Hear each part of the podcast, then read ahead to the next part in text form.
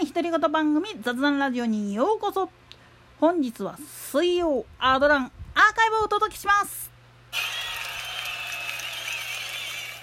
と言っときながら今日はカンテレの話。なんでやねん。つうか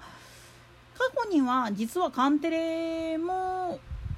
まあぶっちゃけアドランに近いような番組っていうのを放送してた時期っていうのがあるんですよね。80年代後半から90年代にかけて。まあこの時期っていうのは結構そのアドランに類似した番組っていうのはよく作られてたっちゃ作られてたんですよね。でなんで今回このカンテレのアナウンサーの話をするかというとちょうどね今ラジオ大阪で毎週月曜日と火曜日の深夜に1時間だけやってる枠があるんですよ。まあテレビ局のアナウンサーがラジオって思うかもしんないんだけれどもこれはこれでね実は歴史的にちょっといろんな複雑な変遷があったからこそのお話でありでプラスしてなんでこれこの枠で取り上げるかっていう部分をちょっとお話ししようかなと。深夜のだもう日付変わっても火曜日水曜日になるんだけれどもの時間帯3時から4時の間の1時間の枠で実はラジオ大阪をまあある意味ジャックしてるっちゅうか。なんでやねん。たまたままあそこの時間だけ空いてるからっていうことで放送枠を入れてもらってやってる番組があるんですよね。これがあのカンテラっていう番組なんですよね。カンテレのアナウンサーがなんでラジオやんねんっていう人がいるかもしんないけれども過去には現在のラジカンと合併することを視野に入れた上でラジオの研修っていうのを受けてた時期っていうのがあるんです。カンテレアナウンサーたちの歴史の中にはね。以前にもこれはキヨポンだとか翔平ちゃんなんかがそういう経験やったことあるよっていうふうに解説したかと思うんだけれども。でもなんでラジカンとカンテレが仲違いしたかって言ったらこれはねもう親会社の壮絶なるバトルって言いましょうか。もう変な横やりが入って経営でしっちゃかめっちゃかになっちゃってっていうまあある意味これ闇の部分なんですけれどこれがあったがために結局ゴアさんっていう形になっちゃったんですよね。でまあそうやってラジオをやる機会を奪われてしまったカンテレアナウンサーたちにとって実はまあある意味セーフティーネットと言いましょうか救済措置っていう形で出てきたのがラジオ大阪なんですよ。なんでやねんラジオ大阪実際の開局っていうのは実のとこ言っちゃうとこれ日本放送なんかと絡んじゃう部分もあるんですよね。もうぶっちゃけ産経新聞社としてはラジオ局持ちたいでもなんか使える自分たちで使える枠がないっていう形で吸ったものがあった時に作られちゃってる放送局っていうのが実は日本放送であったりラジオ大阪だったりするわけなんですよね。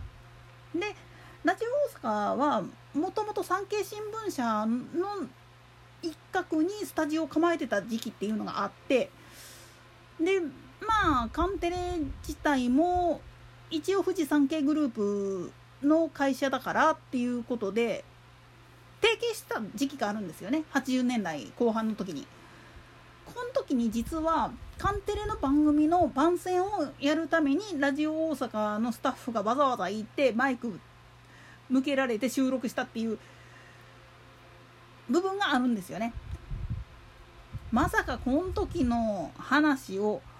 ほじくり返してくるかっていう感じかもしんないけれどもおいらみたいにねあの昔からそういう風にラジオ聴いてる人間からするとやりよったっていう感じですね。話はちょっとカンテラっていう番組に関して言っちゃうとこれがねなんでこういう話になってるかアドラン枠でやってるかっていうとちょうどねラジオ版のねアドランによく似てるんですよネタ的には。なんでやねんつうかねあのー実際にラジオまあラジコで聞いてもらうと一番いいんだけれどもまあ2人登場するアナウンサーがいてこれがまあ自分たちの好き勝手なこと喋りまくって1時間潰すっていう格好なんだけれどこれに近いって言ったらもうアドランの中身と一緒なんですよね。アドランでも寄ってたかってインタビュー以外の枠っていうのは好き勝手やっていいぞっていう状態だったもんだからそれでまあみんな大暴走してたっていうところがあったりするわけなんですよね。なんでやねんってしまうと実は他局もこれ同じことやりたくっていろいろ画策してたんですよ。でカンテレも一応まあビビットタイムって言ってベテラン勢だけでまあアホなことやろうかみたいな感じの番組をやってた時期があったらしいんですよね。らしいって言ってしまうのは実際おいらこれは見たことがないんで、うん、中身をちゃんと説明できるかなっていう状態じゃないんですよね申し訳ないんですけどただあの当時80年代後半から90年初頭の頃っていうのはガチな話で各局がアドラに類似したような番組を特番であったりだとかレギュラーの30分から1時間枠でやってたりとかっていうのが結構多かったんですよね。まあ、いっちゃんひどいのになってくると2時間30分ぐらいバーってやってたドアホな放送局もあったりするんだけどね。なんでやねんそれはさておいてつまりカンテラっていうのは1時間の枠で2人のアナウンサーが前半戦後半戦に分かれてまあある意味好き勝手バカなことやってるわけなんですよ。まあその中でもね豊田ちんとか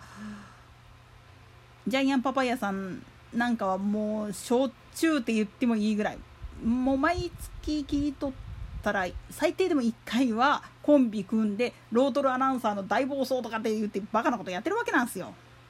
なんでやねんでもバカなことやってるって言ったかってあくまでもこれはテレビのアナウンサーとして画面に出てくるとあれだけれどもラジオだからこそ問題にならないっていう状態なんですよね。中にはカンテレのアナウンサーになってる人の中には実はラジオをやりたかったんだっていう人もいるんですよね少なからずとも。なもんだからその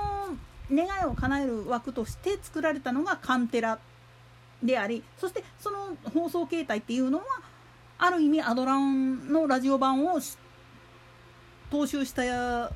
るって言っても過言じゃないんですよね。といったところで今回はここまで。それでは次回の更新までごきげんよう。